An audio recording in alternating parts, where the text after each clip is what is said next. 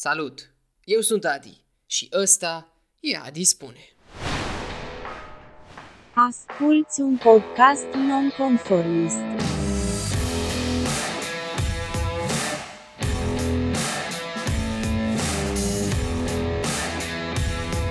Eu sunt Adrian Angel, omul din spatele acestui proiect și te invit pe durata acestui episod să faci ceea ce vrei tu. Dar cel mai important, poate să asculți. Ăsta e un podcast despre oameni și poveștile ce îi compun. Păi, uh, vă salut, dragi, distinși, oameni buni, ascultători, în ce vremuri ascultați uh, episodul ăsta. Noi suntem acum încă în pandemie și 2020 nu s-a terminat, așa că încă sperăm să-și supraviețuim și tragem de noi. Și l-am invitat săptămâna asta pe Alex Damian. Și te salut, Alex, și îți mulțumesc că ți-ai făcut timp să stai de vorbă cu mine. Salut Adrian, salut, mă bucur să ne auzim și da, cu mare drag, cum să nu. Uh, la podcastul ăsta Miropoland, uh, fiecare invitat care uh, vine să-și facă fieful pe aici se prezintă la început, ca să știi și ascultătorii cu, cu cine stăm de vorbă astăzi. Mersi. Da, asta e o problemă cu care m-am, m-am confruntat și cred că multă lume se confruntă. Apropo de prezentare, că de multe ori avem așteptarea ca cei, uh, cei care ne urmăresc sau uh, prin ceea ce facem, avem așteptările astea ca oamenii deja să ne cunoască, știi, să știm cu ce ne ocupăm și ce facem. Um, și uh, am trecut și eu prin momente în care la fel oamenii mă întrebau, zi, dar tu ce faci mai exact? Așa că da, eu sunt uh, Alex Damian, uh, sunt fotograf și am preferat să rămân simplu la ideea de fotograf, uh, fără să mai trec prin tot felul de denumiri de genul blogger, uh, Uh, Instagrammer, uh, influencer, content creator. Uh, sunt o grămadă de denumiri, se schimbă de la o generație la alta sau poate chiar mai devreme, de, de la câțiva ani um, la câțiva ani. Și am preferat să rămân cu chestia asta. Pur și simplu sunt fotograf, cu asta mă ocup acum. Fotografie de, de eveniment, fotografie corporate în ultima vreme, având în vedere că piața de evenimente a, a intrat într-un colaps în ultimul an și uh, practic partea asta de fotografie mi asigură mie în momentul de față principala sursă de venit. Și pe lângă toată chestia asta uh, pot să zic că am uh, combinat pasiunea asta cu fotografia, cu ce înseamnă comunicarea prin social media, prin Facebook, prin Instagram și alte rețele sociale, pentru că întotdeauna mi-a făcut plăcere să, să împărtășesc cu alți oameni experiențele pe care le-am avut eu de-a lungul timpului ca, ca fotograf și nu numai. Și da, cam asta sunt. Sunt uh, un alt fotograf din miile de fotografi uh, din lumea asta, dar uh, e o, e o pasiune faină și cu siguranță că avem ce povesti chiar și anul ăsta. Uite și vezi, fix așa intrăm în pâine, pentru că ai vorbit de fotografie și ai zis, ai zis super frumos și super multe despre fotografie și fix asta vreau să, să te întreb, cu asta vreau să încep. Uh, când ai trecut mă, de la, la granița asta de pasiune, pentru că nu mai poți să spui că nu mai pasiune, ai spus tu că ți asigur un evenit, când ai făcut trecerea asta de la pasiunea pentru fotografie, știi, către pro-photographer, știi, zona asta de, de a face chestia asta for a living? Și când ai făcut prima fotografie, când a pornit toată povestea ta cu, cu fotografia? Uh, cred că a început totul acum uh Bine, eu sunt din mezozoi. eu, eu vin din perioada aia cu netul pe modem, am prins toate, uh, toate momentele ale internetului. Um, prima fotografie, mi-aduc aminte, să zic așa, prima fotografie profi, să-i spunem profi, s-a întâmplat uh, prin, um, prin 2000, în momentul în care am pus mâna pe un uh, aparat fotoselere Nikon, un FM3, era un aparat foto pe film și era primul aparat foto cu control full manual. Nu, nu exista nimic de genul autofocus, uh, nu aveai display, nu, nu avea absolut nimic. Deși, deși pe vremea respectivă, practic, uh, fiind manual, existau alte metode prin care puteai să, să vezi că faci un focus corect. Dar să zicem că, da, totul a început prin, uh, prin 2000, când am pus mâna pe, pe acest Nikon, pe acest SLR și era amuzant pentru că, practic, uh, trebuia să fac toate setările pentru fiecare poză Uh, lucru complet diferit față de orice aparat fotocompact de la vremea respectivă, point and shoot sau, um, cum le spuneam, uh, uh, savoniere pe vremea respectivă. Știți, luai un săpun. Practic da. luai un de la și făceai poze și ieșeau niște poze îngrozitoare, evident, dar uh, partea asta cu uh, uh, SLR-ul m-a, m-a făcut să înțeleg foarte bine ce înseamnă fotografia. Cred că, practic, uite, eu n-am uh, N-am făcut niciun curs foto, uh, mai ales că prin 2000 piața de fotografie încă era destul de crudă la noi. Existau, existau deja uh, fotografi, existau cursuri, din păcate um, cursurile sau taberele foto erau, uh, erau, erau chiar foarte scumpe, mai ales pentru zona de studenți sau pentru amatori, să te duci la o tabără foto, trebuia să ai niște bani puși deoparte și prin faptul că am avut, am primit cadou acest SLR, am învățat singur fotografie pentru că la fiecare poză trebuia să stau să mă uit la fiecare setare în parte, să uh, verific ISO că l-am uh, pus corect în funcție de tipul de film pe care l-am în aparat. Așa am învățat și ce înseamnă ISO și de ce uh, eu credeam, uite, de exemplu, credeam că um, filmele de, de fotografiat, de obicei, cele mai ieftine aveau uh, numărul 200 pe ele. Și cumva în capul meu credeam că aia e pur și simplu o denumire a filmului. Era un fel o chestie de brand, Agfa 200 sau Kodak 200, știi? Abia când mi-am luat un SLR mi-am dat seama că acel 200 se referă la tipul de ISO al filmului și automat trebuia să selectezi și pe aparat ISO 200, știi? După care te duceai să vezi timpul de expunere, diafragma, în funcție de ce obiectiv, ce lumină e și într-adevăr, chiar și dacă era un, chiar dacă era un aparat full manual, um, aveai în vizor uh, niște elemente uh, care îți indicau uh, dacă expui corect, dacă um, ai o supraexpunere sau subexpunere și dacă într-adevăr uh, focusul era corect. Uh, nu puteam să fac poze cu prietenii de nicio culoare, pentru că dura enorm de mult să setez aparatul și oamenii efectiv se plictiseau și de cele mai multe ori evident că apăreau tot felul de eșecuri pentru că nu vedeam ce fotografiam. Făceam ceva din minte și mă gândeam, zic, bă, las că e de ajuns, e ok, clar a ieșit ceva ok.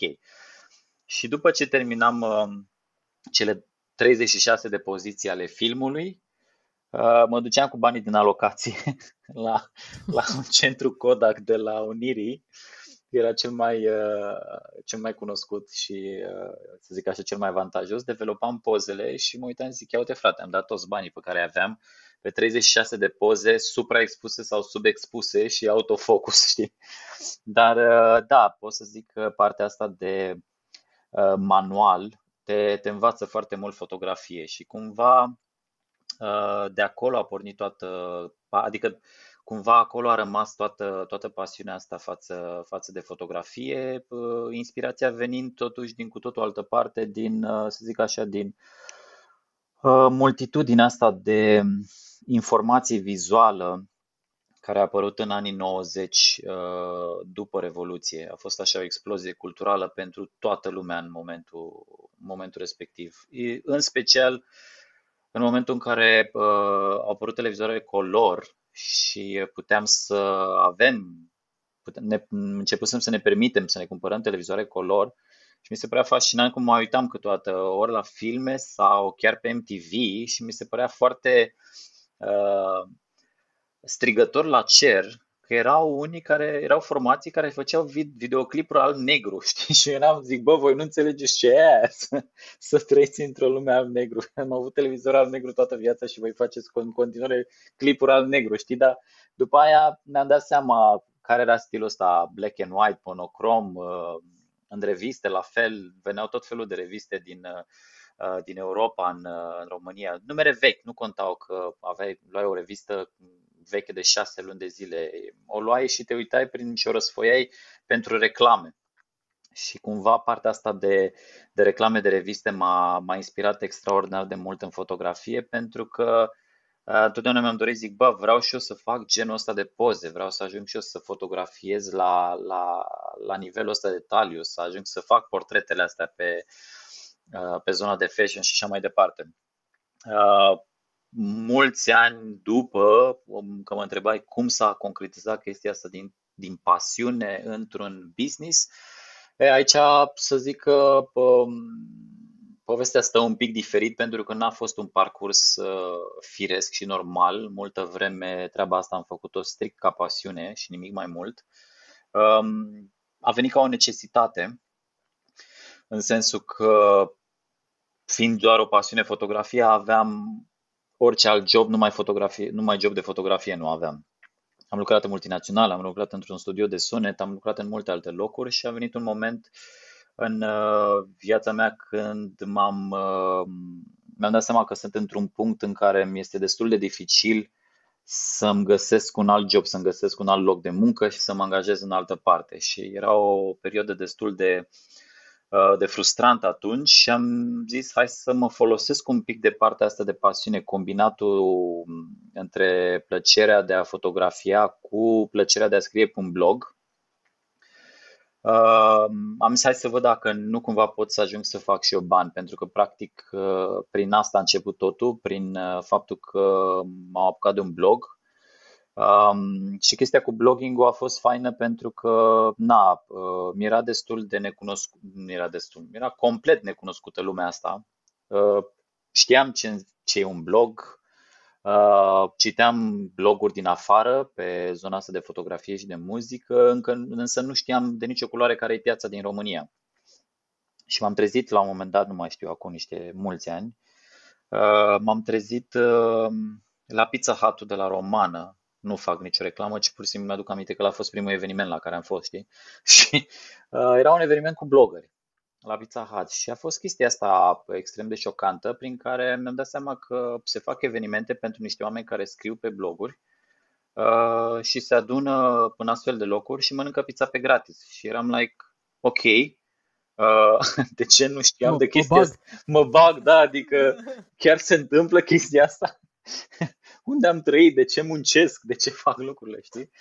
Da, și cumva în, um, în zona asta de blogger, oamenii pe care am cunoscut în blogosferă, am început să-mi dau seama cam cum merge industria asta și că pot să combin partea asta, pasiunea asta de plăcerea de a fotografia uh, și să o transform cumva, cumva într-un business. Și uh, în momentul în care a intervenit acea perioadă din viață în care îmi căutam un alt loc de muncă, am zis, bă, dar ia să, ia să văd dacă nu cumva pot să fac bani din chestia asta. Și uh, încet, încet am început să fac tranziția spre fotografie și uh, nu doar fotografie de eveniment, partea asta cu fotografia de eveniment uh, și corporate și, um, să zic așa, zona asta profesională a intervenit în ultimii ani. Am, am făcut combinația asta de fotografie și social media, cumva, cam cu asta am început și uh, Uh, tind din ce în ce mai mult să mă orientez strict către fotografie și să ies un pic din zona asta de social media pentru că nu prea mă mai regăsesc eu și uh, dacă nu te adaptezi vremurilor și nu ești uh, în trend cu tot ce mișcă și nu, nu te pui la curent cu toate aplicațiile care prind, uh, uh, nu prea mai ai șanse să stai la suprafață. Și am, uh, să zic așa, cam asta a fost uh, mersul, știi, de la pasiune până la a transformat tot într-un job. Uh, long story short, am fost nevoit, să zic așa, să trec pe, pe fotografie. Și mi se pare interesant că, uh, mă rog, eu am aici o pseudo-listă cu întrebări Uh-huh, uh-huh. pe care vreau să te întreb și uh, eu notasem aici că tu ai lucrat într-o multinațională Uh-huh, da. și voiam să-mi povestești, uh, practic, drumul primului an al tău de când ai trecut de la a lucra zi de zi, gen 9 to 5, când ai zis, bă, trebuie să fac, vreau să fac fotografie, hai să-mi sta, să-mi pornesc un business, știi, let's uh, go on this road, hai să plecăm pe drumul ăsta și să vedem ce iese. Și asta vreau să te întreb cum a fost acel prim an când te-ai despărțit de, pentru că nu știu, mie, mie sincer, dacă mă întrebi, mi se pare o cu totul altă viață să fii angajat față de să fii propriul angajat. Adică mi se pare că sunt două chestii care pur și simplu sunt așa, știi, una acolo, alta în partea cealaltă. Și mi se pare că e dificil și vreau să te întreb dacă ți-a fost dificil în primul an sau cum, cum ai mers. Uh, da, da, da, da, e și e foarte dificil nu, și nu durează doar un an. a fost, uh, a fost o, o perioadă mai lungă uh, și nu mi-e teamă să zic că într-adevăr a fost o perioadă depresivă, chiar depresivă a fost, pentru că E, e destul de nasol când ajungi într-un punct uh, al vieții când vezi că totul dispare la un moment dat. Uh, plecarea asta din multinațională nu s-a întâmplat pentru că mi-am dorit eu neapărat. Uh, ajungi la un moment dat într-un punct în care, na, uh, și mulți ajungem în punctul ăla în care nu ne mai simțim ok, uh, intrăm uh, într-o zonă mai puțin plăcută uh, și uh, cumva mi-am dat seama că trebuie să plec din, uh, din, uh, din zona aia de multinațională, deși pot spune că, uite, chiar și acum, chiar dacă eu am plecat cu certuri de acolo și am ajuns să detest niște oameni, uh, întotdeauna am apreciat perioada pe care am uh, avut-o în multinațională pentru că am învățat extraordinar de mult pe parte de business într-o multinațională. Mi-am dat seama cam cum decurge un business la, la nivel înalt și mi-a, m-a ajutat foarte mult să, să fac așa un overview um, și chiar te ajută enorm de mult uh, pe zona de antreprenoriat pentru că deși uh, multă lume ia la miștouri multinaționalele, important e să culegi de acolo uh, cele mai bune informații pe care, uh, de care dispui și pe care trebuie să le iei. Nu neapărat oamenii sunt importanți în aceste multinaționale, ci uh, organizația în sine și bagajul de informații pe care îl primești prin traininguri, prin experiența de job și așa mai departe. Pentru că, uh, uite, de exemplu, sunt multe articole în, în, în reviste de business uh, cu titluri de genul uh, doi foști uh, corporatiști sau uh, un angajat din multinațională și-a dat demisia și a deschis propriul lui business. Ăștia sunt oamenii care iau de acolo informații de business care le vine cumva gratuit și de multe ori toate trainingurile pe care le faci în genul ăsta de companii sunt gratuite și pleacă cu informația și se duc mai departe și, uh, și fac un business. Și asta a fost o chestie importantă. Din păcate, într-adevăr, sunt și locuri unde dai peste niște oameni uh, cu care nu există acea chimie, ajungi chiar toată și la conflicte și uh, să zic așa, plecarea mea a fost forțată în, în zona respectivă și a fost extrem, dar extrem de greu în primul an, cum mă întrebai tu, pentru că mi-am dat seama că, ok, uh, nu mai vine salariul ăla la sfârșit de lună și ce fac cu banii? Să zic așa, aveam uh, un buffer de, de bani în cont, dar uh, îi țineam acolo pentru zile negre. Știi, să am, să am siguranța că am din ce să-mi plătesc o chirie, am bani de mâncare și cumva în primul an sau poate chiar un pic mai mult n-am făcut decât să stagnez pentru că acceptam campanii în online la vremea respectivă, orică scriam pe blog sau erau uh, campanii și proiecte plătite pe baza postărilor uh, foto pe Facebook sau Instagram. Veneau banii de acolo, dar nu veneau atât de mulți, uh, atât de mulți încât eu să pot să, uh, să cheltui, să investesc în ceva.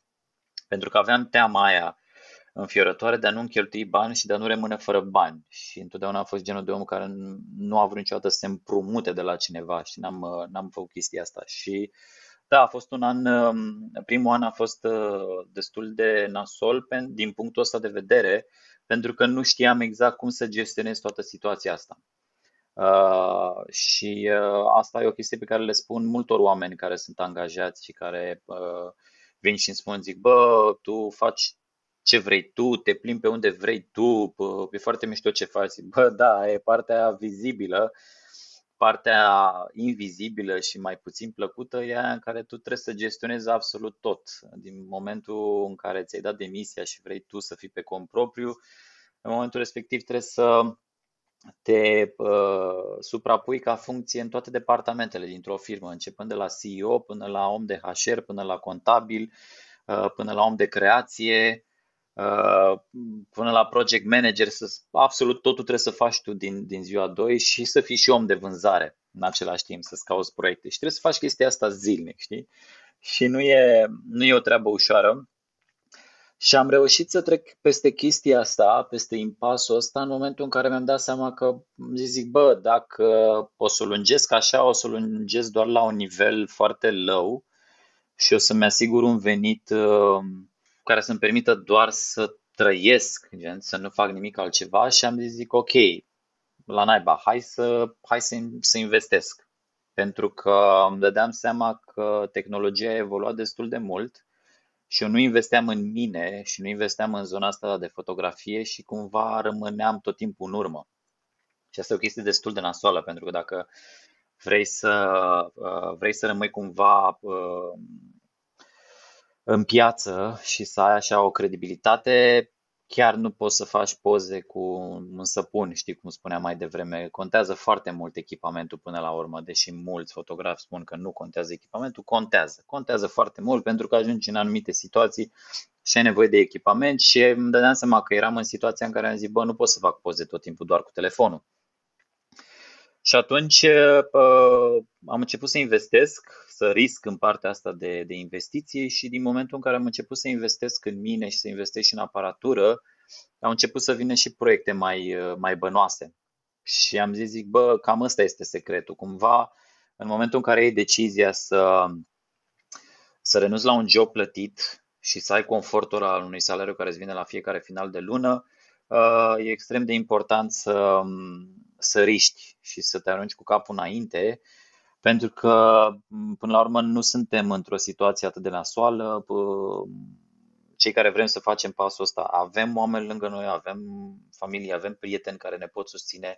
Important este să ceri ajutorul atunci când ai nevoie de el, fără să treci peste orice egoism și fără să te simți nu știu cum. Um, în cazul în care ajunge acolo, dar uh, cu toată panica pe care am avut eu, eu legat de acest cris, mi-am dat seama că niciodată n-am ajuns în punctul în care să zic, bă, uh, sunt într-un mare rahat și nu știu ce să mă fac. Nu, orice investiție a atras după ea uh, o evoluție mai mare, să zic, pe zona asta. Au venit niște proiecte mai babane, niște colaborări mai mai mișto și din momentul ăla mi-am dat seama că ok, fără să riști, nu o să poți să faci absolut nimic ca freelancer, de exemplu, știi?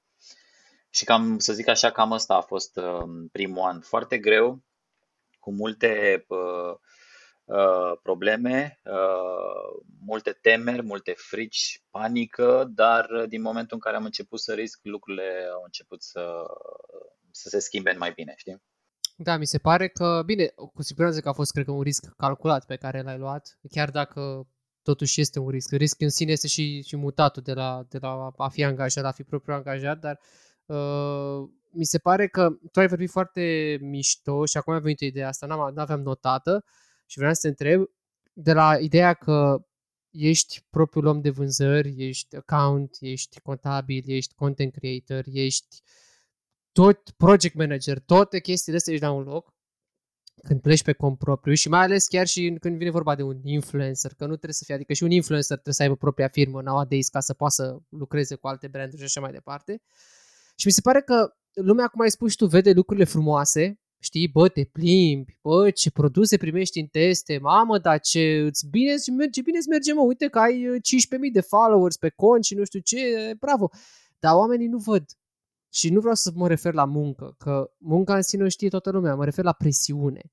Pentru că cred că există o presiune și mai ales psihologică în spate care, pune, care se pune pe umerii tăi în momentul ăla. Și vreau să te întreb cum e să administrezi uh, o criză, mai ales la nivel de, de, de content creation. Știi că tu ești, ești fotograf, dar ești și Instagramer și ai un cont foarte mișto de Instagram și ca să ai un cont mișto de Instagram, ai nevoie de content care să fie mereu mișto, mereu, mereu fresh, să ai unghiuri de abordare diferite, să păstrezi și un grid până la urmă care să fie plăcut ochiului și așa mai departe. Cum se traduce chestia asta într-o presiune, mai ales psihologică, mai ales de aia că, bă, trebuie să fac constant chestii, trebuie să fie mereu bine. Să... Acum ai zis că te-ai îndepărtat de zona de social media, dar ai trecut prin asta. Uh, da, da. Uh, mersi, mersi, fain. Bine, eu, eu sunt genul de om, trebuie să recunosc, sunt genul de om uh, Uh, care niciodată nu e mulțumit de ceea ce face. Adică întotdeauna mă uit la ce fac și zic, meh, ok, hai că se poate și mai bine. Uh, dar um, cumva, na, nu pot să zic că e o rețetă. Exemplul pe care o să ți-l dau eu e, uh, sau mă rog, o să-ți răspund din proprie experiență, dar din păcate nu, e, nu poate fi transformat într-o rețetă. Pentru că pe mine cumva m-a, m-a ajutat foarte mult partea, episodul ăla depresiv după, după job, după plecarea din multinațională. Pentru că, da, deși uh, de partea asta depresivă suferă foarte multă lume și mulți dintre noi avem genul ăsta de episoade, Um, am citit chiar la un moment dat un articol foarte fain care teoretiza cumva că partea asta de depresie este de fapt un, uh, un mecanism de autoapărare pe care nu știm noi încă să-l, uh, să-l traducem și nu știm să ne folosim practic de, de depresie um, încât să ne fie mai bine. Dar uh, cumva după toată partea asta mi-am dat seama că bă, chiar nu trebuie să mă mai stresez pentru absolut nimic pe lumea asta pentru că nimic nu este atât de important. Uh, evident, exceptând partea aia de sănătate, atât a ta cât a familiei și a prietenilor și aia chiar că este cea mai importantă chestie, dar în rest, chiar nu contează absolut nimic, absolut nimic pe lumea asta nu contează și Um, și, mult, și anii din multinațională cumva m-au învățat chestia asta, știi că întotdeauna apar crize de astea pe, pe procese, știi, sună clientul, domne, nu s-a întâmplat aia, unde e comanda, vai, mail-uri peste mail-uri, știi? Și uh, uite, asta în multinațional mi s-a întâmplat foarte des și de atunci nu mă mai crizez eu foarte mult când vine, um, vine o criză de genul ăsta peste tine, pentru că se activa toată lumea în situații de genul ăsta, până la șeful cel mare din companie, mail-uri peste mail-uri, nebunie, toată lumea îngrijorată, wow, ce o să facem, procesul e la pământ, ce nu știu ce, te trezeai că trebuia să ajungi într-un col cu tot stafful a doua zi și până atunci trebuia să faci 50.000 de rapoarte și te stresai nu știu ce și când ajungeai în colul de a doua zi, pe lângă faptul că lipseau niște oameni cheie din colul respectiv, după aia mai era și ideea că, ok, prezentatul ce avea de prezentat și clienții erau, a, ok, bun. Păi, uh, da, uh, super. Păi hai să, hai să ne mai auzim uh, săptămâna viitoare și vedem cum rezolvăm situația până atunci. Dar trebuie să o rezolvăm că suntem în impas. Și tu te stăteai așa, te gândeai, zic, bă, adică noi ne-am dat peste, ne-am dat cu capul de pereți în ultimele 24 de ore ca să ne dăm seama că de fapt de partea cealaltă erau niște oameni care, ok, putem să facem chestia asta, să continuăm chestia asta și săptămâna viitoare, știi? De multe ori se întâmpla chestia asta, de foarte multe ori, știi? Când îți dai seama că de fapt, ok, da, era o criză, dar orice lucru se rezolvă, orice rahat se rezolvă, știi? Bine, nu ne referim aici, e clar că sunt situații complet diferite când avem de-a face cu, nu știu, sistemul medical, dar nu ne ducem în zona aia. Când ține de viața oamenilor, atunci acolo e cu totul altă discuție. Dar în rest, partea asta de criză, eu am eliminat-o extrem de mult și n-am luat-o niciodată în serios. N-am vrut, nu în sensul că am, n-am ignorat niciodată o criză, dar n-am vrut niciodată să iau personal, pentru că știu cât de mult uh, afectează treaba asta, știi? Și uh, în momentul în care te afectează o criză, nici nu ești în stare să o gestionezi. Um, și cumva eu am luat decizia de a nu mă duce și a nu lucra în mod um, expre doar pe zona asta de a, mă, de a crește foarte mult în, în zona de social media și ca fotograf, de exemplu.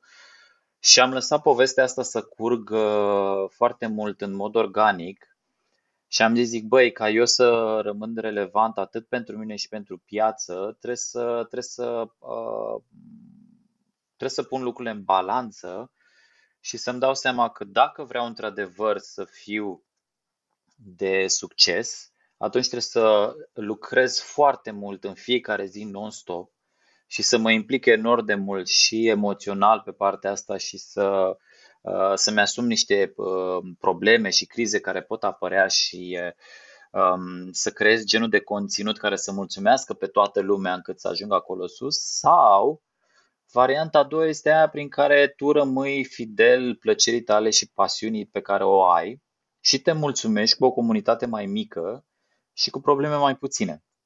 Și cumva eu am vrut să aleg partea asta a doua pentru că am zis, zic, ok, nu, nu o să ajung la, la nivelul la financiar pentru că, na, influencerii acum fac foarte mulți bani. Ăia mari fac o căruță de bani. Se pune problema, știi? Dar am preferat cumva să, să fac lucrurile încât să, să-mi placă ceea ce fac, să mă simt eu bine cu ceea ce fac, încât să pot să continui treaba asta și să nu mă strofoc foarte tare și să transform uh, toată pasiunea asta într-un job 100%, știi? Pentru că eram perfect convins că dacă urma să fac chestia asta, probabil că uh, notorietatea era și mai mare, uh, dar uh, nu mi-ar fi plăcut la fel de mult ceea ce aș fi făcut. Și cumva partea asta de gestionare de criză întotdeauna a venit pe fondul că, bă, stai un pic, dar hai să vedem ce se întâmplă mai exact, hai să vedem de unde a pornit, poate să urle lumea, poate să zică absolut ce vrea, important e cum o rezolvi și ce soluții ai, știi? Asta e iarăși lecție luată din multinațională, știi? Pentru orice criză și orice problemă nu-i de ajuns să vii să te plângi, uh, până să vii să faci, până să te plângi și până să urli, trebuie să vii și cu o soluție, cel puțin o soluție sau o chestie. Și apropo de multinaționale, că ziceam că pe mine m-a, m-a învățat foarte multe multinaționale și am aplicat-o după aia în, ca freelancer, pentru că sunt totuși niște concepte uh, destul de, de puternice în, în corporațiile astea pe care poți să le aplici în, în propria viață, știi? Și da, practic n-am, n-am vrut niciodată să mă implic emoțional și nu mi-am permis să mă implic emoțional, mai ales că, da, zona asta de social media este o lume extrem de, de crudă și de rea, aș putea spune. Uh, oamenii nu prea văd partea asta, dar, uh, na, putem să ne referim clar și la zona de bullying și știm foarte bine ce, ce efecte nocive are bullying în social media.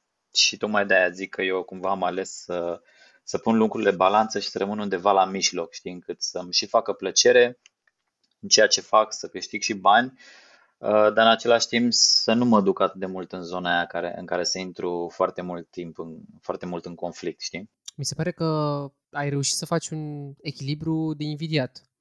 Bine, nu, chiar și chiar nu, nu exagerez, pentru că încă de la început când te-ai prezentat, te-ai spus că ești fotograf. N-ai mai, uh, ai zis că da, blogger, instagrammer, dar mi-ai și spus că te-ai, te-ai delimitat de, de zona asta de social media care oricum nu te, nu se mai pupă cu ceea ce, ceea ce ești tu și pot să spun că sunt cumva de partea ta din punctul ăsta de vedere pentru că uh, simt și eu tot mai mult, deși o să zic că lumea, bă, pe tu mănânci căcat, că uite, vai, podcast, uh, postezi de 10 ori pe zi pe Facebook și da, așa o fi dar când lucrezi și în social media și faci același căcat zi de zi, 8, 9 ore, 10 ore, ba chiar pe zi, vrei să te izolezi. Și simt și eu nevoia să mă izolez. Și vreau să te întreb dacă crezi că această tendință cumva de izolare de social media e o chestie care e doar la nivel de bulă sau poate să fie și un fel de tendință generală de a încerca să fim mai aproape unii de alții, dar în medii mai mici decât aceste, nu știu, platforme gigante. E, e, eu cred că e un parcurs uh, normal și firesc. Uh, noi suntem extrem de diferiți față de oamenii, să zicem, oamenii normali, oamenii care au alte joburi. Uh, pe mine mă fascinează întotdeauna când mă întâlnesc și vorbesc cu oameni care nu sunt în sfera asta online-ului și nu sunt atât de implicați în, uh, în industria asta sau pur și simplu fani. Și uh, când mă întâlnesc cu oameni care deschid Facebook o dată la trei zile, sunt așa șocat și mă uit, wow, pe bune, adică poți să ții un telefon în mână și să nu intri pe Facebook în timp de trei zile. Uh, e un, uh, e un parcurs firesc. N-am, uh, mi-aș dori cumva să renunț complet la, la zona de, de online și de social media, dar cum ai spus și tu, și eu în continuare tot de acolo trăiesc până la urmă. Adică partea de promovare și uh, se întâmplă tot în online, pentru că mi-a plăcut să fac chestia asta și îmi place în continuare și cumva uh, dacă e o pauză cât de mică și am, nu că am testat voit chestia asta, s-a întâmplat pur și simplu și mi-am dat seama, dacă e o pauză din social media, oamenii te uită imediat.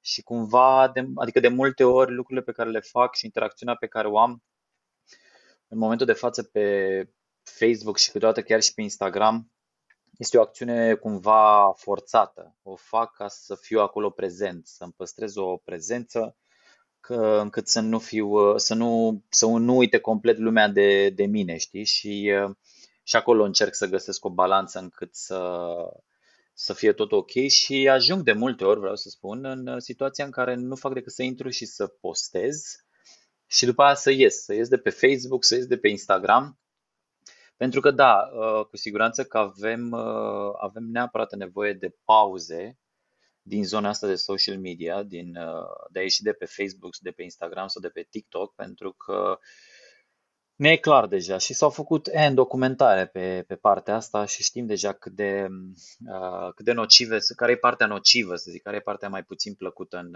în, în social media și anume dependența pe care o avem. Plus, uh, lipsa contactului cu realitatea.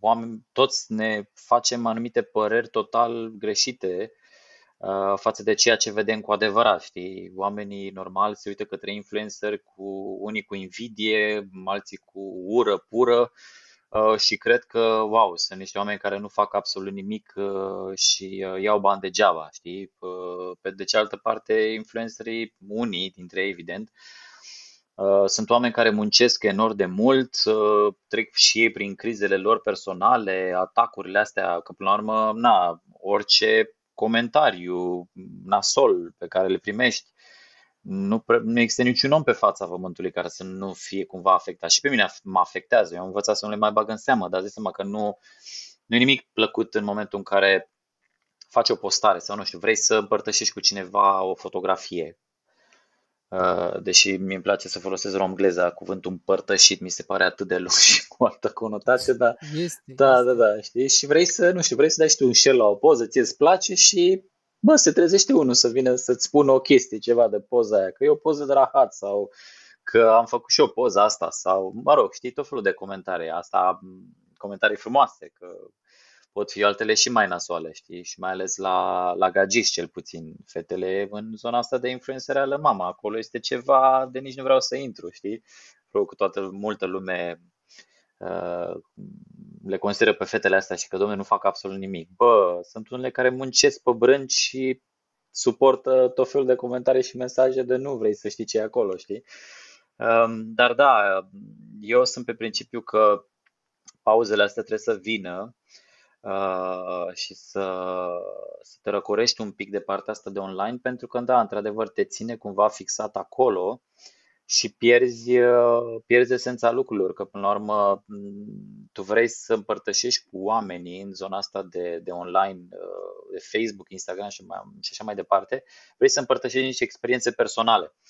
Doar că îți dai seama că trăind atât de mult în online, tu practic nu mai ai timp pentru tine să capeți noi experiențe pe care să le împărtășești cu, cu oamenii, știi? Pe zona de fotografie, uite, de exemplu, mi se pare că switch-ul ăsta a fost făcut de când cu uh, multitudinea de aplicații pentru mobil de editare și acum orice aplicație de mobil îți oferă atât de multe opțiuni de a edita o fotografie și atât de simplu și atât de rapid se întâmplă totul, încât Oamenii nu mai pun accent pe actul fotografic în sine, doar cei extrem de pasionați se mai trezesc la 5 dimineața să ducă să facă o poză. Foarte, yep, yep. foarte mulți oameni se duc, fac o poză la orice oră din zi și din noapte și pe orice anotim și după aia încarci poza respectivă într-o aplicație și chiar dacă afară e norat și e iarnă uh, și e totul posomorât, în aplicația respectivă, na, îi dai un temperature faci totul cald, să pară că e, e toamnă și este soare și e uh, cald afară, mai pui niște nori, mai schimbi totul, adică totul se întâmplă după aia în casă, totul se întâmplă în telefon, știi? Și tu practic nu mai ai o experiență atât de puternică uh, precum aveai înainte, știi, când te-ai apucat de treaba asta. Mi se pare că mult prea, mult prea mulți oameni și trendul acum e focusat mai mult pe uh, partea de editare și de a sta blocat în online decât pe experiența în sine.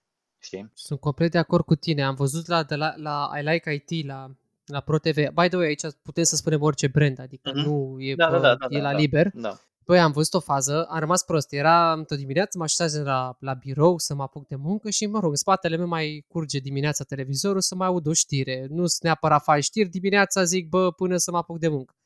Și a venit această tipă, acest influencer, uh, by the way, nicio jignire, nicio aluzie, da, nimic da. de negativ despre ea, în care pur și simplu a scos o tabletă, era vorba despre Instagram, era vorba despre, despre munca de Instagrammer și despre postele pe care le face, a scos o tabletă, ne-a arătat o poză, poza era cu ea în mașină, în drum spre studio și a făcuse atunci în, în mașină, pusese picioarele pe zi, că nu vine acum pe era sector pe două, dar mă rog, Aha, deasupra. Da, da, da, da, da. E, și a cropuit practic toată bucata aia, era, o, era o dimineață destul de mohorâtă, era în București, București e destul de, de urât din mașină văzut așa, cu blocurile alea gri, whatever, uh-huh, nu-ți uh-huh. creează prea mare plăcere. Și fata ce a făcut? A luat și a cropuit toată bucata aia de, de parbriz și de București urât și a luat-o și a înlocuit-o cu o poză de pe Unsplash, un super crop făcut live pe tabletă și practic era un winter Fairyland, Da, ce, da, da, ce da. se vedea din Exact. Clipurile. Băi, și am rămas prost. Am dat și m-am uitat, păi și care mai este, frate, de fapt, arta fotografiei aici? Care mai e acel insta moment? Care e acel, acel lucru, gen, știi, de Da, da, da. să zici, mamă, ce cadru, mamă, ce știu ce. Era cu totul altceva. Eram ce... Băi, băi, frate. Și zici seama câtă abundență de așa ceva este. Și e vorba de multă abundență. Adică e la greu. Păi da, da, uite, uh, până la urmă eu am zis, uh, cumva eu am mers pe, pe ideea asta. N-am, eu n-am absolut nicio problemă că se întâmplă treaba asta. Chiar nu, mi-am dat seama că da, nu, nu, nu e, nu e neapărat genul meu, că și eu fac chestia asta și o fac forțat de cele mai multe ori. Uh, Că de-aia la un moment dat, acum vreun, vreun an și ceva, am apucat și eu să pun avioane pe cer, știi? Făceam tot felul de poze și decupam avioane pe care le găseam pe net pe Google și le aplicam în poze, știi? Și erau, adică e trendul ăla cu pozele făcute de jos în sus, um, printre clădiri și fix pe mijlocul cerului vezi, doamne, prinzi un avion. Toate pozele alea sunt fake, știi? Și am început să fac la modul că după, avi- după ce mă plictisisem să pun avioane, după aia puneam, nu știu, Superman, uh, Millennium Falcon, puneam toate tâmpenile, știi? Pentru că zicea, zic, bă, da, poți să faci chestia asta. Um, și eu n-am o problemă cu treaba asta, pentru că um, eu întotdeauna compar partea asta cu uh, momentul în care te duci la cinema și te duci la un film cu Avengers. Nimic din filmul Avengers nu este real. În afară de actorii și câteodată costumele pe care le au pe ei, nimic nu e real acolo. Și atunci eu de ce aș avea o problemă uh, cu oamenii care își uh, super editează pozele, știi? Uh, uite cum e ăsta Ionuț Costea, Goguci, de pe Instagram. Uh, îl știu pe Ionuț, e un tip foarte mișto și este extrem de talentat și n-am absolut nicio problemă, doar că, băi, e un stil care mie nu-mi place. Nu îmi place uh, post-procesarea asta, Photoshop-ul ăsta în care nimic nu mai e real, știi? Sunt cumva în zona aia în care uh, și nu mai am nicio timp să fac chestia asta și îmi doresc. Uh, bă, vreau să mă duc și să stau acolo, mă, și să caut uh, momentul ăla din zi uh, și să aștept lumina aia cea mai bună încât să știu că iau totul de acolo, cam, cam aia e esența. Dar uh, asta vorbeam despre um, uh, relevanță mai devreme, știi? Să, să alegi să rămâi și să te adaptezi noilor trenduri sau uh, să rămâi fidel uh, stilului tău și să îți păstrezi o comunitate mai mică, pentru că, până la urmă, na, cumva în- încolo se duce toată treaba asta, iar Instagramul deja de vreo 2 ani de zile nu mai are nicio legătură cu fotografia, mai ales de când uh, chiar fondatorii Instagram au părăsit barca acum vreo 2 ani de zile. În momentul în care a apărut știrea asta, mi-am dat seama, zic, a, e clar, deci Facebook o să, o să distrugă tot ce a însemnat Instagramul la bază, știi, o comunitate uh, de oameni creativi, de, de, uh, de fotografi și se va transforma strict într-un tool de business. Și atunci um, am zis hai să văd ce mai apare. Și a apărut TikTok-ul, iar TikTok-ul iarăși e pe trend, este în urcare, dar uh, pe zona de fotografie, într-adevăr, totul, asim, nu totul, dar uh, foarte mult conținut se rezumă la cum poți să editezi și cum poți să adaugi tot felul de artificii într-o fotografie și să regizezi fotografie. Practic, acolo, pe TikTok, din punctul meu de vedere, se vede cu adevărat uh, înțelesul a ceea ce înseamnă content creator, știi? Că să te duci să faci o poză prin București și să o editezi în, uh, în 15.000 de aplicații și să o pui pe Instagram, din punctul meu de vedere, nu, e, nu înseamnă content creator, cel puțin în viziunea mea. Viziunea mea, content creator e, m, uite, e un uh, tip fotograf uh, tinerel, el cred că are vreo 20 ceva de ani, Jordi Coaltic mi se pare că îl cheamă, este huge omul, a ajuns la tot așa milioane de follower, pentru că omul la fiecare poză lucrează enorm de mult, cu tot felul de elemente, are 2-3 prieteni, unul îi ține, nu știu, la un moment dat a făcut, de exemplu, a făcut o poză, a înfășurat o carte în jurul obiectivului și să facă na, ca un efect de tunel și practic se văd uh, marginile fotografiei ca într-un tunel, se văd cuvintele blurate din uh, paginile cărții uh, și în capăt de tot, uh, bineînțeles, pozat un apus de soare uh, și fix la deschizătura um, tunelului format din carte în jurul obiectivului uh, mai avea un prieten care presăra niște litere din plastic. Adică muncă, frate. Trei oameni Mamă. să facă o singură poză și la face genul ăla de conținut și am zis, zic, păi, dar stai mă un pic, dar eu mai am energie să fac chestia asta? Să stau să creez toată nebunia asta, știi? Și e, Uh, partea asta din, uh, de social media, din punctul meu de vedere, uh, a ajuns într-un punct uh, destul de critic, pentru că ori vii cu ceva super mega strong la care muncești enorm de mult.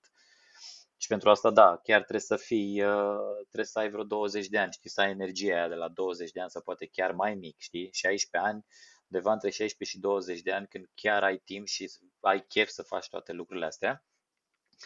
Uh, și trebuie să te adaptezi, practic, că na, se cam duce acolo, că por- ajungem în punctul ăsta și mă întorc într-o discuție pe care am avut-o cu mai mulți oameni și cărora le-am spus, zic, bă, uite, din punctul meu de vedere, fotografia alb-negru a murit. Nu mai există fotografia alb-negru în contextul actual al social media și ce consumăm noi, Facebook sau Instagram nu mai face nimeni poze alb-negru, pentru că nimeni nu mai interesa, adică oamenii au fost obișnuiți cu conținut supra-saturat, supra-editat, supra-încărcat și dacă vii tu acum cu o poză alb-negru minimalistă, păi, păi ții trei like-uri la ea, știi? Nu se mai uită nimeni la chestia aia. Sau poate mai prind acum iarna, mai prind un pic pozele alea, știi, făcute la, la țară, când mai vezi așa cât un gard uh, o casă undeva pe deal și restul e alb, știi, alea mai prind un pic, uh, na, prind uh, pe zona rurală, dar în rest uh, fotografia se schimbă și um, da, trebuie să trebuie să-ți dai seama, bă, mai vrei să faci chestia asta? Mai vrei să faci genul ăsta de conținut? Mai vrei să vezi treaba asta? Știi cum povesteai de tipa aia? Vrei să mai urmărești oameni de genul ăsta? Ok, nu vrei, te retragi și rămâi într-o comunitate mai mică and that's it. Dar cumva n-ai cum să oprești chestia asta, din păcate. Adică nu are niciun rost să, să încerci să, să le spui oamenilor că, bă, uite ce mișto e simplitatea asta într-o poză, când, da, nu ai timp. Nu ai timp să faci chestia asta. Trebuie să te duci în emisiune și faci poza atunci, înainte să parchezi mașina, știi? Da. Da. Adi n-a avut bani de jingle așa că mă folosește pe mine. Uite, vreau să te întreb de un uh, moment fotografic de neuitat de al tău. Un moment în care ai mers, fie că ai mers la o sesiune foto sau fie că erai pur și simplu cu camera în mână sau chiar și cu telefonul, dar ai făcut o poză, nene, și a fost un moment în care ai făcut poza aia în care ai zis, băi, prietene. Băi, au fost multe. Na, nu pot să nu zic. Chiar au fost multe și uh, apropo de partea asta, o să fac așa o, o scurtă paranteză înainte că vorbeam mai devreme de uh, partea aia mai puțin plăcută, știi, de cum e primul an, Mhm. când te Da. piedicile pe care le ai și mai departe. Uh, eu fac exercițiul ăsta în momentul când am momentele alea destul de low și anul ăsta a fost un moment uh, plin de momente low, um, ca să nu cad uh, pradă uh, depresiei și să zic să mai ia din nou partea asta și să nu renunț la ceea ce fac, pentru că aici e foarte important de când uh, să zic că fac de cel puțin 10 ani partea asta de blogging, Instagramming și fotografie, am dat peste foarte mulți oameni talentați, oameni foarte mișto, care au renunțat foarte repede. Pentru că, da, vine cu multe piedici și cu bă, și ți-e foarte ușor să renunți la, la ceea ce vrei să faci. Și cumva eu asta fac în momentul în care ajung în punctul ăla, uh, mă uit prin arhiva de poze, mă uit prin ce am făcut, mă uit prin proiectele prin care am fost și îmi zic, bă, stai un pic, eu am fost acolo și am avut chestia aia. Adică uh, e clar că or să mai urmeze și altele și nu trebuie să renunț și uh, pe zona asta de fotografie au fost foarte multe momente mișto pe care mi-e greu să mi le aduc aminte. Cumva am păstrat pentru mine uh, un portret uh, că, pe care l-am făcut uh, la universitate, totally random. Am dat peste o tipă foarte mișto.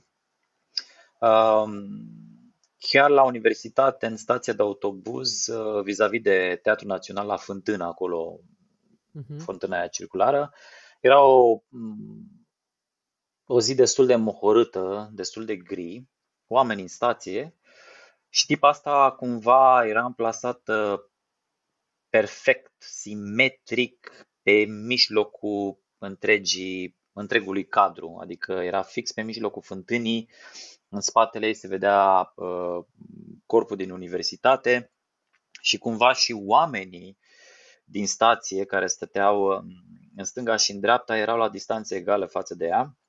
Și evident chestia care m-a atras cel mai tare la tipa asta e că avea o eșarfă roșie uh, pusă peste cap.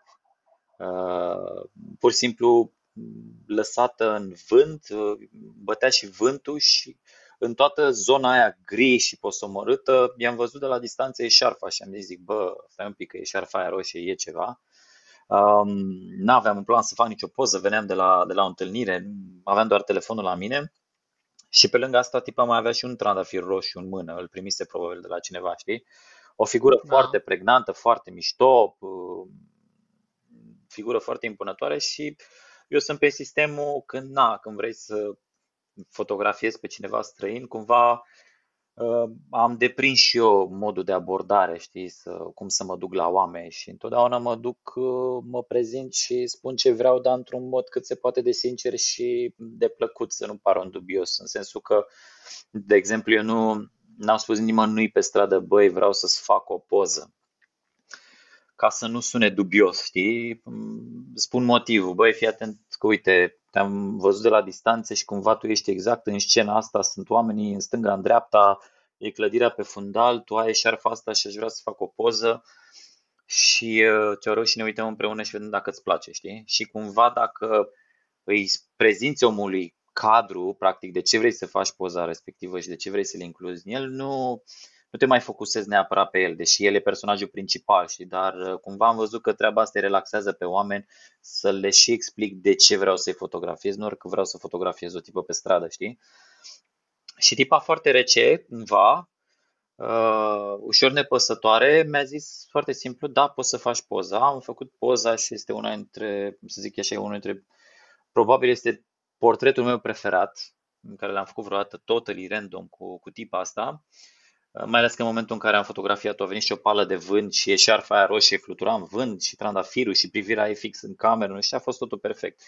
Um, am pus-o pe, pe Facebook, a avut uh, un succes um, uh, destul de mare, știi, s-au, s-au tot dat share chiar a, chiar a fost primit mișto portretul ăla și evident că asta e și surpriza plăcută în, în zona asta de online, în momentul în care fotografiezi pe cineva total străin pe stradă, cel puțin eu, Mie nu-mi place să uh, sau uit sau nu sunt obișnuit sau nu-mi place pur și simplu să fac neapărat cunoștință cu persoana respectivă și să, să-i cer, nu știu, Instagram-ul sau numărul de telefon sau Facebook. Pentru că îmi dau seama că de multe ori plăcerea este mult mai mare în momentul în care vezi că pui poza aia pe Facebook și din share în share la un moment dat cineva îi dă tag persoane respective și vezi de fapt cât de mică e lumea în care ne învârtim, știi?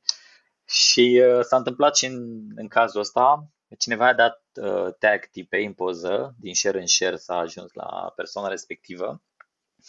Și da, tipa, bine, mi-am dat seama că n-a fost doar o întâmplare, tipa chiar poartă acea eșarfă roșie destul de mult, uh, e în zona de teatru, uh, cumva e, e în zona asta artistică, știi? Și mi-am dat seama după aia de ce um, părea atât de impunătoare și avea o față atât de dramatică pentru că nu era o, o persoană ruptă complet de, de partea asta creativă, știi?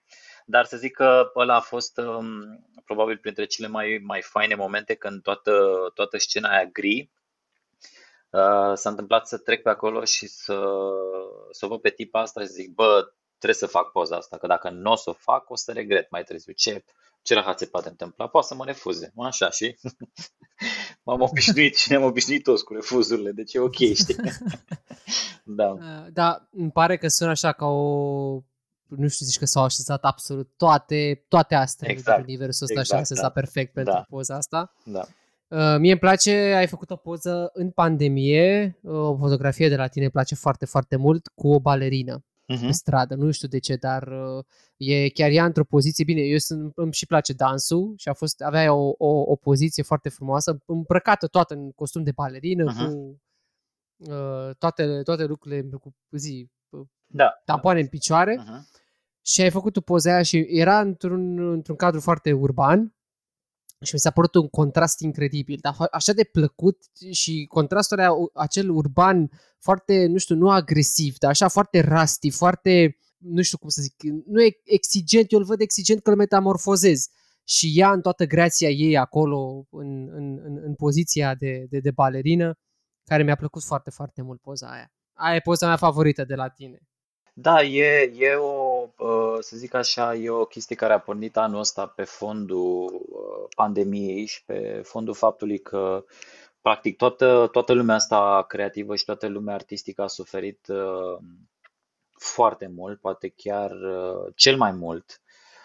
Evident că aici facem complet excepție, excepție totală apropo de pandemie, oamenii care au suferit pe bune din cauza virusului, că au murit oameni, dar nu intrăm în zona aia. Mă refer strict la, um, la industrii și zona asta artistică clar a avut cel mai mult de suferit prin simplu fapt că nu am avut ce să facem, știi? Și cumva eu n-am, n-am vrut să intru în stresul ăla și în panica aia, trebuie să facem poze în casă, trebuie să fim creativi, trebuie să nu știu, zic, bă, asta e, s-a dus totul, hai să ne liștim. Dar um, da, și pentru mine uh, seria aia de fotografii, să zic așa, a fost the highlight of the year pentru că mi-am dat seama că, bă, uh, ok, nu mai e lockdown, lucrurile nu or să revină la normal, mi-era clar chestia asta, mi-era clar că anul ăsta o să fie oricum degeaba, uh, dar având în vedere că nu mai era lockdown, am zic, băi, trebuie să ies din casă și trebuie să încep să mai fac ceva pentru mine, pentru că altfel o să iau efectiv razna. Și uh,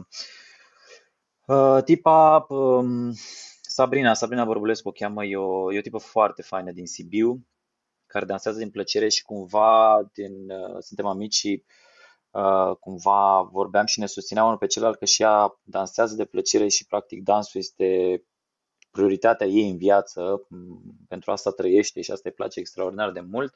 Evident că amândoi eram în punctul în care, bă, nici tu nu poți să dansezi, nici eu nu facem poze. În momentul în care s-a ridicat loc de noi, zic, bă, hai să facem niște poze, că eu am chef, știi, m-am dus până la Sibiu, strict să fac pozele astea și uh, exact ce spuneai tu mai devreme, am vrut să combin cumva partea asta de, um, de urban și nu neapărat în zone extrem de uh, pozitive și de luminoase, ci într-o zonă mai ușor mai, uh, mai degradată, pentru că din, din toate pozele astea cumva vreau să dau naștere unui proiect în care să scot în evidență exact partea asta, artistul ăla care face totul din plăcere și lumea în care ne aflăm noi acum, în care este o lume destul de gri și destul de afectată, știi, că acolo ne regăsim cu toții, mimăm că suntem ok, dar nimeni nu e ok în momentul de față. Și cumva voiam să scot în evidență contrastul ăsta, știi, balerina, dansatorul care cumva încearcă să-și păstreze pasiunea aia pentru dans într-o lume care a distrus tot ce înseamnă dans, fotografie, muzică, teatru, totul este la pământ, știi?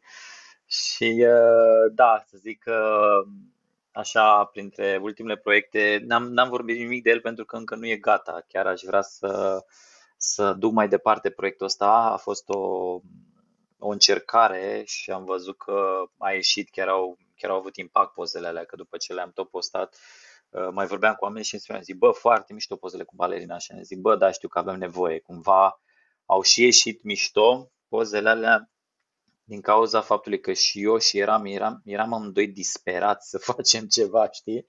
Ca toată lumea de altfel și îmi zic, bă, hai, dă încolo de treabă, mă urcă mașina, vin la Sibiu și facem poze, să ieșim naibii din casă, știi? Și um, într-un final Până la urmă despre asta e vorba, știi că vorbeam mai devreme de pasiuni, de, de cum să rămâi relevant, de exact la chestia asta trebuie să te gândești că întotdeauna, nu întotdeauna, că n-ai cum să faci chestia asta chiar întotdeauna, dar e extrem de necesar din când în când să ajungi să faci lucruri de genul ăsta cu pasiune și sincere, din suflet, adică să-ți placă ție ceea ce faci Um, pentru că abia atunci poți să ai, uh, poți să prinzi la public, știi? Cumva mi se pare că treaba asta Uh, la nivel inconștient se simte. Când faci o chestie doar ca să o faci, nu prea ai succes, știi? Nu prea prinde. Dacă te implici tu cu totul acolo și uh, trăiești, ai șanse mult mai uh, bune ca uh, rezultatul să fie plăcut de, de mai mulți oameni, nu de toată lumea. Că, na, dai seama, faci pozele alea, te simți bine și după aia intri pe YouTube trending și îți dai seama că, a, ok, stai că oamenii de fapt se uită la cu totul altceva, știi? Da. Da. da. Asta, asta vreau să spun. Aia, poza aia o vedeam și ai foarte mare dreptate și cu ce ai spus mai devreme. Poza aia eu o văd efectiv ca o odă adusă frumosului, unde frumos este evident arta care ne-a mai rămas, pentru că arta mi se pare că e singurul lucru, mă rog, da, pe lângă haosul naturii și ce ne mai oferă natura spectacolul ei, că nu știu, mai vezi un apus, mai te duci la munte pe un vârf de munte, o creastă, o ceva și rămâi așa dat pe spate, dar arta este ceea ce ne-a mai rămas frumos în societatea asta pe care o avem acum și singurul refugiu al nostru unde mai putem, nu știu, să mai găsim un ceva al nostru care să ne și reprezinte și în care, cu care să ne identificăm. Și spuneai tu că în pandemie ai fost, uh, ai fost să faci pozele astea, pur spun că n-ai, n-a fost singurul lucru pe care l-ai făcut în pandemie. Vreau să te întreb pe parte personală, cum te-ai descurcat cu tine în pandemia asta? Ce ai pus în practică nou? Ce ai descoperit nou la tine? Sau, nu știu, gătind, negătind? Cum ți-ai petrecut timpul ăsta așa în, și în lockdown și... Uh, băi, să știi că nu e, nu e departe de adevăr, că, că ăla a fost cam singurul lucru pe care l-am făcut, cel puțin pe zona uh, foto. Mm, partea nasolă când ajungi să treci din fotografie că nu prea mai ai timp să faci poze pentru tine, știi? Că n-ați, vin joburi. Anul ăsta a fost uh, combinația nefastă în care nu mai ai joburi, dar nici nu mai aveai chef să mai faci ceva, știi? În pandemie, na, mi-au tot venit și mie o, o idei, mă gândeam la tot felul de idei, bă, cum să faci poze în casă, cum mi s-a părut uh, interesantă treaba aia cu pozele prin, uh, prin Zoom, știi, să faci uh, un Zoom cu cineva și să-i spui cum să stea în camera lui și tu să faci screenshot-uri și mă... Dar mi-am dat seama în pandemie, zic, bă, dar chestiile astea sunt forțate, în primul rând. Adică, ok, sunt oameni care au au rămas acolo, dar sunt, există genul de oameni care nu pot să stea liniștiți o clipă, știi, trebuie să facă ceva și am zic, eu nu vreau să mă identific cu cineva care nu mă reprezintă de nicio culoare. Nu o să, pentru mine, da, eu dacă aș fi făcut chestiile respective, le-aș fi făcut clar forțat. Nu simțeam neapărat nevoie să mă reinventez sau să fac ceva în perioada aia doar ca să mulțumesc internetul, știi? Că na, era o perioadă destul de confuză, toată lumea se dea cu capul de pereți și cumva am ales, zic, bă, am ales să stau cumva mai, uh, uh, mai relaxat, să nu mă stresez atât de mult pe, pe partea asta. Și da, mi-am umplut timpul cu extrem de multe documentare, uh, citind, iar asta cu gătitul la mine, eu sunt ăsta care nu prea sunt în trenduri, eu nu mi-am făcut niciodată banana bread, de exemplu, că nu, nu-mi place în primul rând. și n-am, la mine nu s-a prins chestia asta și uh, na, gătitul la mine, mm, să zic gătitul abia acum, în perioada asta am uh, redescoperit plăcerea gătitului, atunci uh, mâncam niște chestii standard, știi, pentru că pur și simplu așteptam să treacă perioada respectivă, știi. Era cumva, la mine efectul a fost invers. Intram pe Facebook și vedeam pe toată lumea, ah, hai să facem banana bread acum, hai să facem, nu mai știu ce naiba era trendy, știi? Și cumva mi s-a părut trist că în toată perioada aia, până s-au dezmeticit brandurile, nimeni n-a prins trendurile de atunci pe zona de gătit sau tot ce făceau, știi? Uh, pe de, pe de altă parte și normal că nimeni nu era pregătit pentru o astfel de chestie, dar uh, am, um, am, uh, am stat așa un pic mai relaxat și am zis, bă, nu vreau efectiv să mă stresez, nu am nevoie. Și um, apropo de partea asta de freelancing, să zic cum m-am descurcat cu totul, de când am trecut pe partea de freelancing, chiar dacă am, am zis că la un moment dat am început să risc și să investesc, uh, pe partea financiară eu întotdeauna am un buffer când vine vorba de bani. Am o sumă, o limită pe care mi-o impun și în care îmi spun, zic, bă, dacă ajung la limita aia, înseamnă că e groasă. Și uh, întotdeauna am lucrat și m-am implicat în proiecte și am făcut bani încât să nu ajung la limita aia și să nu scad niciodată în, în limita aia. Și s-a dovedit a fi de bun augur uh, decizia asta pe care am luat-o acum ceva ani, pentru că acel, acel buffer de bani um, încă mă susține și acum, deși au, au, au mai început să apară proiecte, clar, în, uh, să zicem așa, din uh, Uh, august-septembrie încoace au început lucrurile să se mai miște, dar uh, buffer-ul ăla uh, pe zona financiară m-a, m-a susținut în prima parte a anului și am zis, bă, uite, asta, asta a fost cea mai bună decizie cumva uh, pe zona de freelancing, știi, să nu investești chiar toți banii, să ai o sumă de bani pe care să o ai acolo, pentru că, da, uite, nu poți să știi niciodată când vine o pandemie, știi, și vei, va, ești nevoit să stai în casă, știi, și ajunsesem eu în punctul în care îmi venea să le zic tuturor, zic, bă, până acum ați fost, nu știu, au fost oameni care, mai ales cei foști colegi din multinaționale, care veneau și zic, vai, dar ce te invidiez, ce viață mișto ai, ce... Acum eu sunt la care să vin să zic, vai, ce invidiez eu oamenii cu salariu, care stau și muncesc de acasă ca niște lepre și le vin banii la final de lună și, singur, și singurul lor stres este că trebuie să stea în casă, știi? Când la mine și, na, îți dai seama, mulți oameni din industria asta s-a dus vrea cu totul, știi, că nu știi exact ce să mai faci, știi, am ajuns pe zona de fotografie cel puțin, am ajuns tot să pozăm furculițe, cuțite, produse, acum toată lumea, hai să facem poze de Crăciun, adică toți ne-am transformat între, în, în niște fotografi, în niște genuri de fotografie în care nu prea am activat, știi, de nevoie, știi, dintr-o necesitate, știi. Piața asta de evenimente a dispărut și atunci zici, bă, ok, din ce mi banii? Sau nunțile, la fel, știi. Fotograf de nunți care s-au apucat să facă fotografie de produs, știi. Și cumva e mai... Adaptare. Adaptare, știi, dar e o adaptare forțată, nu și ajungi la un moment dat că și eu vorbeam cu prieteni și zic, bă, da, m-am săturat, fratele meu, efectiv m-am săturat. Eu nu vreau să mă adaptez. Eu nu vreau să schimb. da, dar uh, na, e, acum da, pot să zic și eu că am un, am un prieten foarte bun care uh, are un salariu foarte bun, lucrează, uh, are un job foarte ok într-o multinațională de asta, dar nu are un volum de muncă foarte mare, știi? Și mai vorbesc cu el și zic, ia zi măi, câți bani ai învârtit astăzi stând degeaba în casă, că eu mă dau de ceasă morți aici și tu acum o duci bine la multinațională.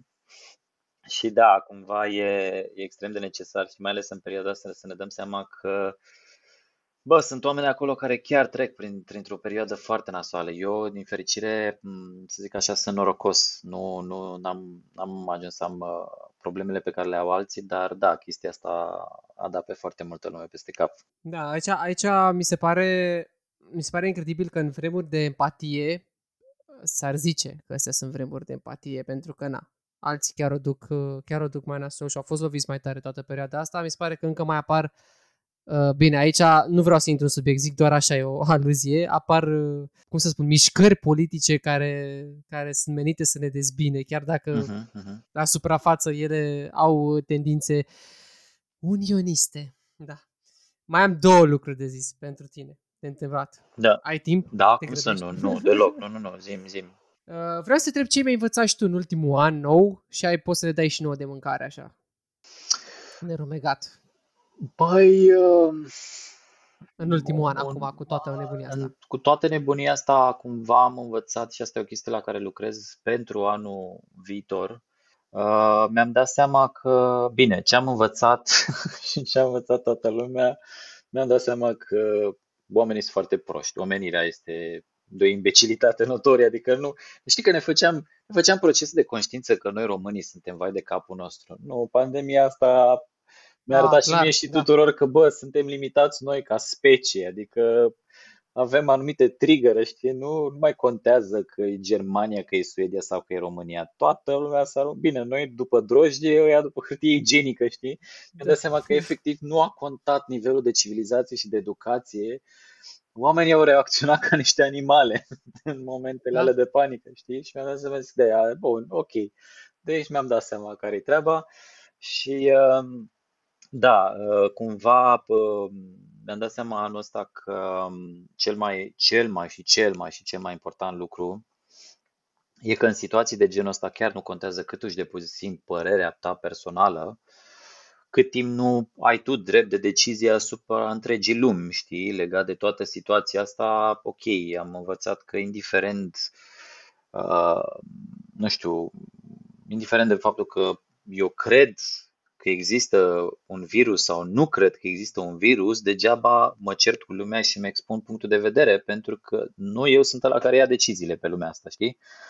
Și uh, mi-am dat seama că, na, la fel ca mulți alți oameni, m-am lăsat prins în toată hora asta în care oamenii au scos tot ce e mai rău din ei în perioada asta. Anul ăsta cred că a fost un an plin de ură și nu a fost o ură forțată, o ură scoasă de împrejurări pentru că nimeni nu a mai trecut prin așa ceva. Să zicem că bunicii noștri au trecut prin război, dar cumva nu ne-au transmis în mod real feeling-ul de atunci ce înseamnă să treci printr-un, printr-un război. Practic, cumva, să zic așa, zona asta de pandemie se aseamănă într-un fel uh, cu un, un război pentru că e o chestie pe care n-a mai trăit-o nimeni din generația noastră. Și uh, e o chestie nouă și cumva a scos tot ce e mai rău la suprafață și am zis, zic, bă, uh, nu vreau să mă mai prind în hora asta în care să mai discut despre orice subiect care are legătură cu pandemie, cu zona asta politică, cu toate discuțiile, pentru că mi-am dat seama că oamenii efectiv nu fac decât să refuleze și să scoată tot ce e mai rău și cumva în tot anul ăsta am pierdut foarte mult timp um, uitându-mă la părerea altora încât să, în loc să investesc în mine și cumva um, am învățat că da, trebuie să trebuie întotdeauna cumva să-ți dai seama că tu ești cea mai importantă persoană din viața ta și să te focusezi uh, tot timpul pe ce, ce vrei să faci în funcție de, de împrejurări, știi? Și uh, mi-am dat seama că da, trebuie să, am, trebuie să lucrez la un plan și lucrez la un plan încât să mă repoziționez uh, la anul și să revin pe piață cu niște proiecte și cu niște, niște idei.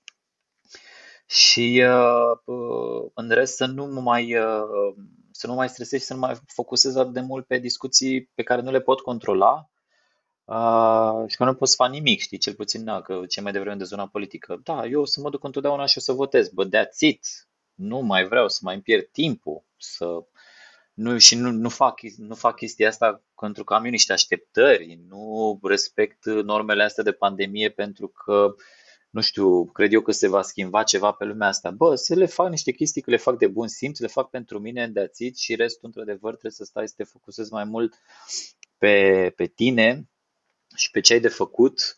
Și uh, cumva în perioada asta în care am stat în casă, ți-am zis că m-am, uh, m-am tot uitat să mă, să mă încarc cât mai mult vizual uh, și fac chestia asta uh, tocmai ca să, să-mi dau un boost de, de energie și să, să-mi revin și să mă apuc să fac uh, din nou treabă, știi, să ies la, la pozat de plăcere, știi, m-am, m-am uitat la M-am uitat și m-am reuitat la, la documentare legate de fotografie, e la uh, Tales of Light, mi se pare că l-ai pe Netflix, eu sunt da, da, da. La de la Canon are vreo 3 sau 4 sezoane, mai e uh, Chasing Ice, uh, My War Photographer, uh, The Salt of the Earth, sunt, uh, sunt multe documentare pe zona asta de fotografie sau cel puțin pe zona vizuală, Baraka, Samsara, sunt o grămadă de chestii acolo care, la care dacă te uiți, chiar dacă te mai uitat, dar te reuiți la ele, cel puțin pe mine mă încarcă chestia asta și um, îmi ofer chestia asta, bă, mă uit la ceva care îmi face plăcere, pentru că după aia mă apucă pe mine drace și mă enervează și îmi zic, bă, dar eu de ce stau în casă?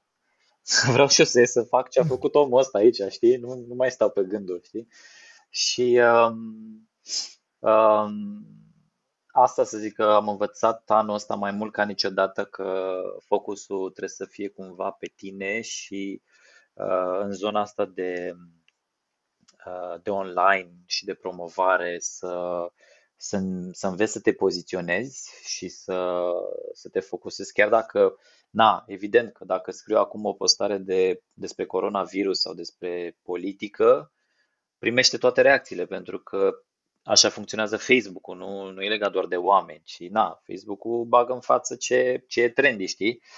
Dar uh, îmi zic, bă, mai bine uh, o iau iar de la capăt, să zic între ghilimele, o iau iar de la capăt și mă focusez pe pasiunea aia pe care am avut-o întotdeauna față de fotografie și să mă axez din ce în ce mai mult pe partea asta și să-i obișnuiesc pe oameni că, bă, eu vreau să fac genul ăsta de conținut și cam despre asta vreau să vorbesc foarte mult în următoarea perioadă. Nu vreau să mai discut despre lucruri despre care oricum discutăm și nu ne încarcă cu nimic, știi? Da, da. true. Uite, ultima întrebare. Uh, la data la care apare acest, acest uh, podcast, suntem în săptămâna cu Crăciunul, uh-huh. înainte de Crăciun. Și uh, dacă tot intrăm în vacanță și suntem, sau chiar suntem în vacanță la data asta unii dintre noi, uh, tu ești un om, cum ai spus și tu și cum te-ai descris până acum și cum am purtat conversația până acum al imaginii, al uh, frumuseții imaginii, în toate modurile ei, fie că statică, fie că emotion. Uh, tu vorbești numai atunci când trebuie am observat despre filme și seriale. Nu, nu, nu-l auzi orice, nu faci status sau scrii articol despre orice, ci doar despre ce ți atrage ție special atenția și uh, mi-a spus bine o păsărică, așa că de obicei te uiți la oamenii ăștia care vorbesc puțin dacă îmi trebuie despre chestiile care sunt cu adevărat bune. Și uh, dacă tot, uh, cum am zis, intrăm în vacanță, ziceam să ne recomand și nouă un serial, un film, un ce ai mai văzut recent și ai zis, bă, e mișto, că e Netflix, că e HBO Go, că... Na, să vadă și ochiul nostru? Hmm, băi, destul de greu pentru că, na, pe zona de filme a fost un an destul de, de tristuț până la urmă. Uh, și cred că în continuare o să fie un an, uh, și anul viitor o să fie un an destul de, de tristus din punctul ăsta de vedere, pentru că, da, nu prea s-au mai, uh, nu prea s-au mai făcut producții, știi? Uh, să fie ceva care, știi, să te scoată din, uh, Uh, și aici, da, uite că mă întrebi, eu m-am uitat foarte mult la, la documentare, la tot ce am prins uh, uh, pe Netflix, pe zona de documentare de știință, de alea oricum le poți găsi, le poți lua la rând.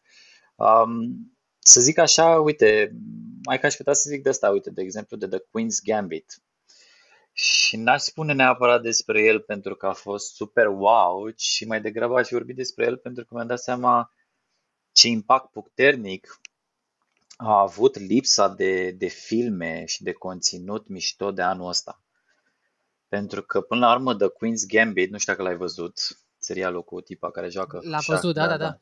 L-am văzut. Bă, no offense, e un serial bun, dar nu-i deloc atât de extraordinar, cel puțin vizual. Nu este wow, cum l-au descris oamenii. Adică este un serial foarte corect Totul, totul e filmat foarte bine, dar nu e wow. E pur și simplu corect. Tot ce este aplicat din punct de vedere cinematografic în acel serial este deja o rețetă standard la Hollywood, știi? Adică niște chestii standard, doar că nu putem să comparăm 2020 cu, nu știu, 2015 um, sau 2016, nu mai știu, a fost un an când am avut la Oscaruri filme după filme și toate foarte bune și nu știam din ce să alegem, știi, în, în anul respectiv. Iar anul ăsta, evident că n-a apărut serialul ăsta, că a, fost, a fost așa ca o gură de aer proaspăt și uh, toată lumea extaziată. Eu am văzut foarte multe postări, cel puțin exact pe zona asta de, de imagine. Toată lumea zice, mamă, ce imagine! Uh, luate cadre, screenshot-uri, că uite cum au fost aranjate personajele, lumina, coloristica și am zic, bă, e ok, e o rețetă, e ceva standard, da, normal că e mișto filmat, dar căman, nu e, nu e wow, știi? Și uh, da, într-adevăr, pe zona asta, anul ăsta a fost uh, foarte uh, uh, sărac din punctul ăsta de vedere. Uh, pe zona de filme, mm, și a fost și singurul film, pentru că a fost așa o perioadă scurtă când, uh, când s-au deschis cinematografele pentru două săptămâni. Uh, și mi-a plăcut că, uite, am văzut așa un raport, cineva mi-a trimis așa un raport și mi-a spus, uh, s-a făcut un raport practic worldwide și din, uh, din informațiile care s-au strâns de peste tot s-a ajuns la concluzia că uh, na, cât timp au fost deschise cinematografele, nu a existat niciun caz de coronavirus apropo de faptul că au închis cinematografele. Și culmea e că în acele două săptămâni cât au fost deschise cinematografele, m-am dus să văd și eu un film uh, și m-am dus într-o vineri și mai erau încă doi oameni în sală, practic degeaba erau deschise cinematografele, că oamenii tot n-aveau curaj să ducă. Bă, dar m-am dus și am văzut la Tenet. Tenet, Așa. Tenet care mie mi-a plăcut enorm de mult, e, uh, te și solicită, te, te și solicită uh, Uh, filmele astea, dar uh, pentru mine ăsta a fost, să zic așa, the highlight of the year. Mie chiar mi-a plăcut foarte mult, deși am văzut păreri diferite, uh, oameni care au ieșit de acolo destul de dezamăgiți, um, dar mie tocmai de-aia, tocmai de-aia îmi place pentru că e un film care te, te solicită destul de mult, știi? Și să zic că ăsta este cumva asta este highlight-ul pentru că oricum mie îmi place foarte mult de Christopher Nolan ca regizor, știi? Și ce a mai făcut el înainte și uh, sunt obișnuit cumva cu stilul ăsta lui în care să te arunce din toate părțile în toate părțile și să nu mai știi unde ești și uh, e o nebunie. De, deși am văzut un clip foarte fain, el făcând o schemă pe o tablă, apropo de cum uh, face el genul ăsta de filme uh, atemporale și când sar dintr-o perioadă de timp în altă perioadă de timp și ți se pare că ție uh, totul e amestecat uh, în capul tău și nu înțelegi nimic, dar de fapt rețeta este foarte simplă la bază. Și uh, să zic că da, Tenet mie mi-a plăcut foarte mult că mi-a plăcut foarte mult ca, ca stare, uh, cum e filmat, sunt multe cadre care um, ți-aduc aminte de Batman, pentru că tot Nolan a regizat uh, una dintre seriile filme cu Batman. Și povestea în tine care te solicită extrem de mult și încerci să stai acolo fixat și să ții ritmul filmului și să înțelegi exact de ce se întâmplă anumite lucruri și să cumva să ajungi să tu să, ca privitor să, să-ți dai seama de lucruri care se vor întâmpla în film. Să zic așa că anul ăsta pentru mine uh, totul a fost legat de Tenet. În rest, na, seriale pe Netflix. Și da, pot să zic că, uite, am făcut o chestie în care nu sunt foarte mândru, dar uh, de asemenea nici nu prea ai cum să mai faci chestia asta. În perioada asta de pandemie mi-am descărcat foarte multe filme din anii 80 și anii 90. Cumva am avut așa o, o treabă de melancolie și am zis, bă, vreau să văd și eu uh, niște filme vechi, știi? Și am luat, um, am luat uh, niște filme așa de prin anii 90 cu actorii de la vremea respectivă, cu, na, cu Tommy Lee Jones, cu Gene Hackman, cu dalea de acțiune, cu toate, toate tâmpenile, știi, care erau blockbuster la vremea respectivă. Am zis, bă, hai să le revăd un pic. Și uh, da, cam asta. O să, o să fie un an destul de dificil. Ăsta a fost oricum un an destul de dificil și o să fie și la anul, din păcate, un an destul de dificil în, uh, în ceea ce privește cinematografia că na, s-au pus pe pauză multe proiecte. Corect. Da, eu am notat Tenet și o să mă uit, pentru că eu nu l-am văzut. Mă scuzați, dar nu știu, probabil va trebui să fac o... Dacă nu apare pe nicio platformă, va trebui să fac o ilegalitate. Nu mă laud, nu vreau, nu sper. Vedem. Bă, uite, asta cu ilegalitate eu sunt la... Știi, cumva oamenii care nu sunt neapărat pasionați de filme, lor le este foarte ușor să vină să spună hai mă că acum avem Netflix, că nu... Bă, nene, nu avem. Nu avem, sunt, e foarte mult conținut acolo care nu este disponibil și de vină în toată povestea asta este fix industria, nu eu. Adică eu vreau să văd, eu vreau să plătesc, dar nu am unde să văd produsul respectiv. Că te discutam la un moment dat, industria cinematografică nu s-a gândit la un moment dat, zic, bă, dacă tot e anul ăsta și cinematografele sunt închise, hai să lansăm filmele astea pe Netflix, pe HBO și mai departe, sau le lansăm la modul pay-per-view și le facem încât să ne luăm și noi taxa de cinematograf, dar oamenii să vadă filmele. Nu, industria asta a preferat să stea în stand-by și noi să nu avem acces în mod legal la aceste filme și ce facem în momentul ăla? Stai și aștepți, e, uite, câteodată te gândești, zic, bă, există niște site-uri pe internet acolo unde poți să vezi tot ce vrei. Eu am zis, eu aș fi genul de om care eu aș plăti pentru Pirate Bay. Eu aș plăti abonament la Pirate Bay, jur. Da, da, da, problemă. da, da, Că am totul acolo, știi? Și am, pe lângă faptul că ai, un, ai, o, ai o singură sursă, știi? Nu trebuie să-ți faci și abonament și la Netflix, și la HBO, și la Amazon, și la Disney Plus, și la Apple TV și câte, câte să faci. Adică, mm, într-adevăr, da. Și da. toate gen au numai câte un serial. Exact. Poți măcar să zici că are, are, sunt 10 acolo unde vezi într-un loc și zici, bă, că merg cu aia. Nu, mă, e unul acolo și unul acolo, stai și le, le numeri pe mâine de la o deget. Da, exact. Da, deci de la mână. Da, da, da, exact, da, da. Așa că, na, să nu ne simțim foarte vinovați. Asta e. Oricum, bani se fac. Industria nu, moare, nu mai moare acum din cauza pirateriei. E ok. Da. Da. Alex, uh, zi unde te găsește lumea și așa și finalizăm. Uh, alexdamian.ro pe Instagram, ăsta este uh, nickname-ul de pe Instagram, ăsta e și site-ul și uh, da, cumva, cumva sunt acolo la mijloc, să zic că Instagram-ul e încă piatra de mijloc, pentru bătrâni Facebook, unde nu vorbesc serios, deci bătrânii sunt pe Facebook, deja zona asta de părinți a ajuns pe Instagram, că na, majoritatea influencerilor deja au copii acum, știi? Oh, și da. exact, știi? Și pe zona de youngsters pe TikTok, că mi-am dat seama că și acolo e o, e o parte uh, care are, are, sunt părți foarte bune pe TikTok. E foarte mișto că, într-adevăr, poți să-ți configurezi cumva în funcție de cum te uiți uh, conținutul și există conținut uh, relevant și pe TikTok și am zis că la anul, da, cu siguranță va trebui să, să creez uh, mai mult conținut pe partea asta de TikTok, mai ales că Instagramul e mort. Acum chiar nu, ca, na, ca încheiere, nu mai are nicio relevanță, niciun workshop uh, legat de cum să te promovezi pe Instagram. Din punctul meu de vedere, I'm sorry to say, dar majoritatea sunt niște cioace, nu vreau să dau niciun, niciun speaker din lumea asta. Dar, boss, Instagramul e mort. Instagramul a fost bun de, de făcut uh, engagement și a tras followeri acum vreo 50 ani. De vreo 2-3 ani încoace nu prea mai e cum să te lupți. Adică te lupți cu conturi de sute de mii și de milioane de followeri și din punctul meu de, de vedere în momentul ăsta e, e foarte, foarte greu, știi, să mai, să mai faci Nu, ceva, sunt- dar uh, Complet de acord sunt. Sunt complet de acord.